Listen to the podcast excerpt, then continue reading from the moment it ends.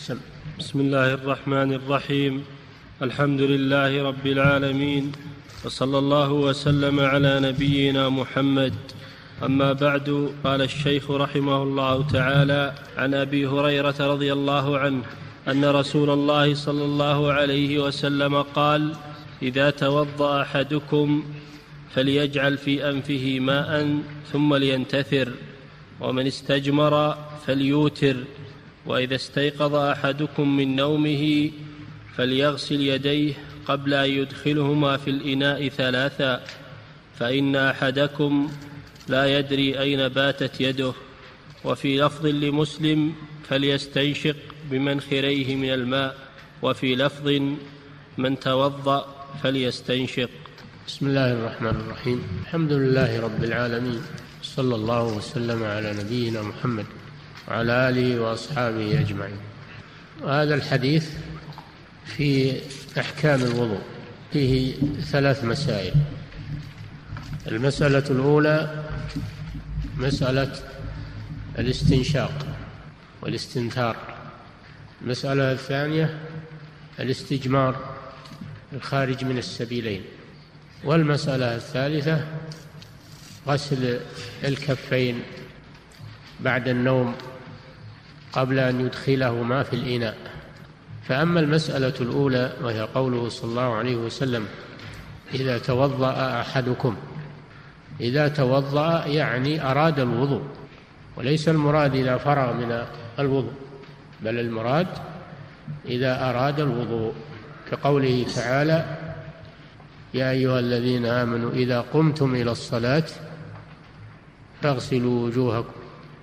أي إذا أردتم القيام للصلاة وليس المراد أنه يتوضأ وهو قائم كذلك قوله فإذا قرأت القرآن فاستعذ بالله أي إذا أردت القراءة فاستعذ بالله. وليس المراد إذا فرغت من القراءة فاستعذ بالله. فقوله إذا توضأ أحدكم أي أراد الوضوء فليجعل في أنفه ماء. ثم لينثر. وفي آخر الرواية يستنشق الماء ثم ينثر. هذا فيه مشروعية الاستنشاق في الوضوء والاغتسال. والاستنشاق هو إدخال الماء إلى الأنف بنفس جذب جذب الماء إلى الأنف بالنفس ثم إخراجه منه بالنثر.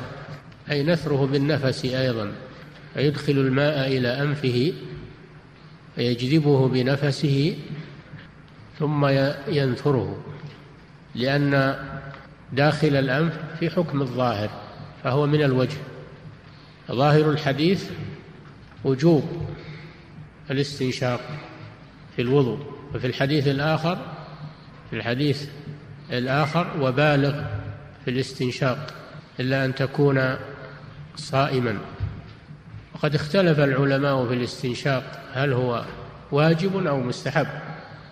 على قولين. قول الأول أنه واجب لأمر النبي صلى الله عليه وسلم به في هذا الحديث. فلو توضأ ولم يستنشق لم يصح وضوءه. والقول الثاني أنه مستحب لأن النبي صلى الله عليه وسلم قال للأعرابي توضأ كما أمرك الله. فأحاله على الآية يا أيها الذين آمنوا إذا قمتم إلى الصلاة. وليس فيها ذكر الاستنشاق. دل على أن الأمر به هنا للاستحباب لا للوجوب. والقول الأول أرجح بلا شك لأن الأمر يقتضي الوجوب.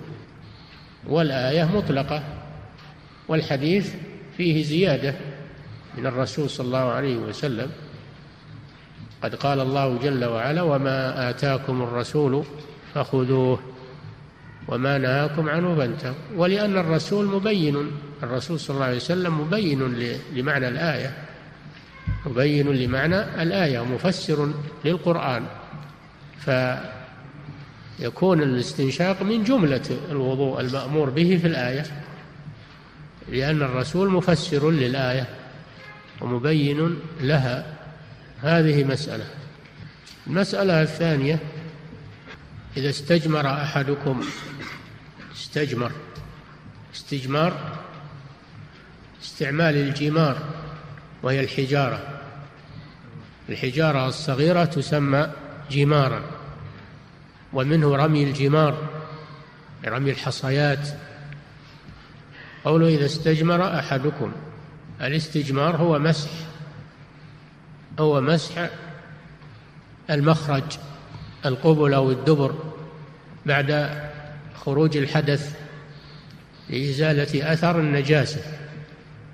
فإذا قضى حاجته ببول أو غائط فإنه يزيل أثر النجاسة ولا يتركها إما بالاستجمار وهو استعمال الحجارة أو ما يقوم مقامها مما ينظف المحل أو بالاستنجاء وهو غسل المخرج بالماء.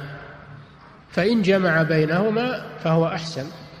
إن استجمر ثم استنجى فهو أحسن. وأتبع الحجارة بالماء.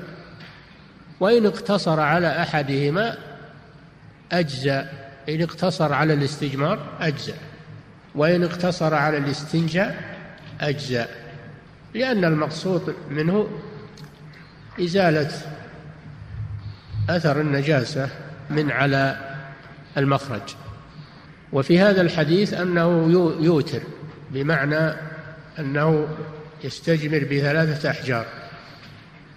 كما جاء في الحديث الآخر أنه صلى الله عليه وسلم استجمر بثلاثة أحجار. فمعنى الإيتار أن يستجمر بثلاثة أحجار. إن أنقى بها وإلا زاد عليها لكن لا يقتصر على العدد الشفع بل يوتر. فإن أنقى بثلاث لم يزد عليها. وإن احتاج إلى زيادة فليكن على وتر يجعلها خمسة ولا يجعلها أربعا وإن احتاج إلى زيادة يجعلها سبعا ولا يجعلها ستا هذا معنى فليوتر يعني يقطع استجماره على وتر لا على شفع. ففيه دليل على أن الاستجمار يكفي لإزالة أثر الخارج بشرط أن يكون منقيا بشرط أن يكون منقيا للمحل ومنشفا له. والأصل فيه الأحجار.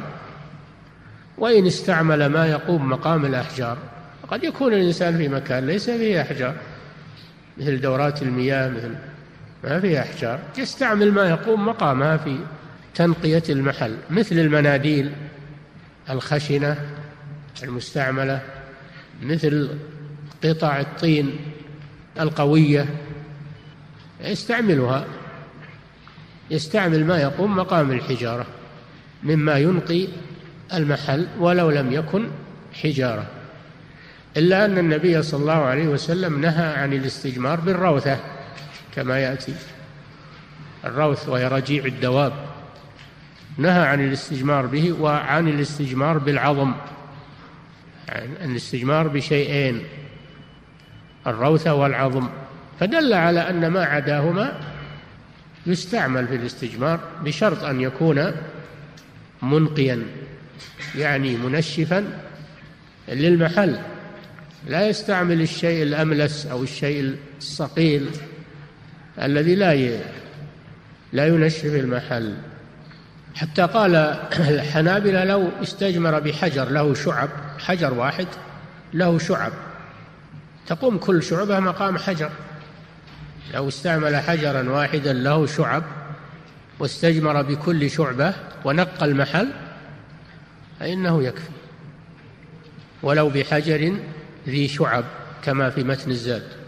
ولكن على كل حال ما فعله الرسول صلى الله عليه وسلم أو لا أو قد يكون هو الواجب وهو أنه استعمل ثلاثة أحجار. يسمى الاستجمار ويسمى الاستطابة. يسمى الاستطابة والاستجمار المعنى واحد. المسألة الثالثة إذا قام أحدكم من النوم فليغسل يديه وليغسل كفيه ثلاثا قبل أن يدخلهما في الإناء فإن أحدكم لا يدري أين باتت يده. فيه مشروعية غسل الكفين للقائم من النوم للقائم من النوم.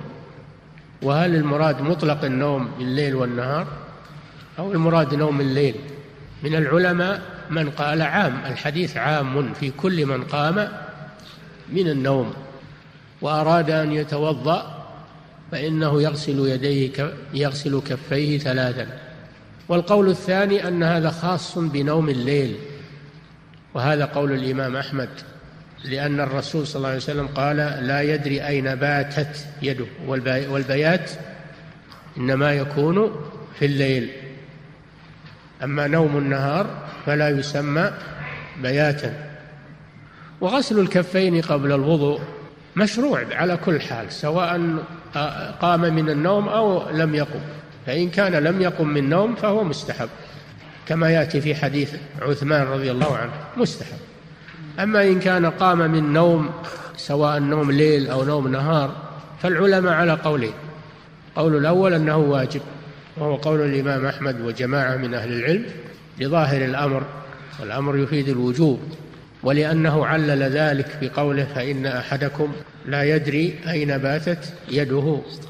يدل على الوجوب.